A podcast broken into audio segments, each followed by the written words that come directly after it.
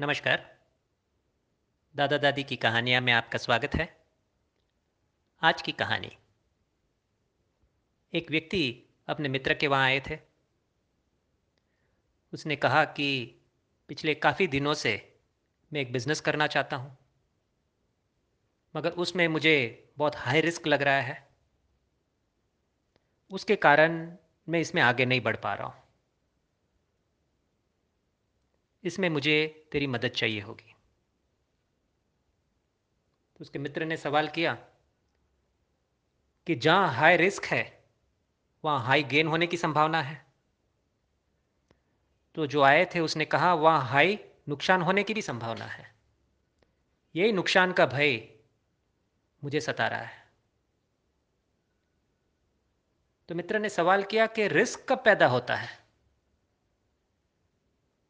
तो थोड़ी देर सोचने के बाद उसने कहा कि मेरे मन में रिस्क इसलिए लग रहा है कि परिणाम क्या आएगा?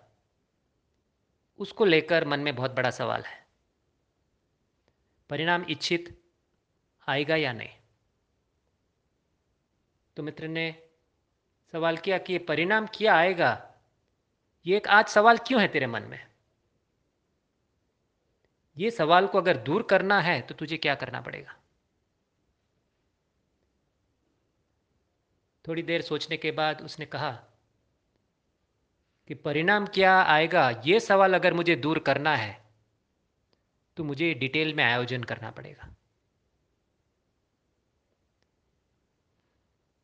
तो मित्र ने कहा, जहाँ हाई रिस्क है, वहाँ हाई गेन या हाई लॉस भी होने की संभावना है। मगर जहाँ हाई रिस्क है, वहाँ अगर प्लानिंग तुमने हाई कर दिया तो क्या होगा? वहाँ रिस्क कम हो जाएगा और हाई गेन होने की संभावना है। इस कहानी से भावार्थ क्या निकला? कोई भी हम लक्ष्य निर्णय लेते हैं, अगर उसको हम आयोजन के साथ सपोर्ट नहीं करते हैं तो क्या होगा?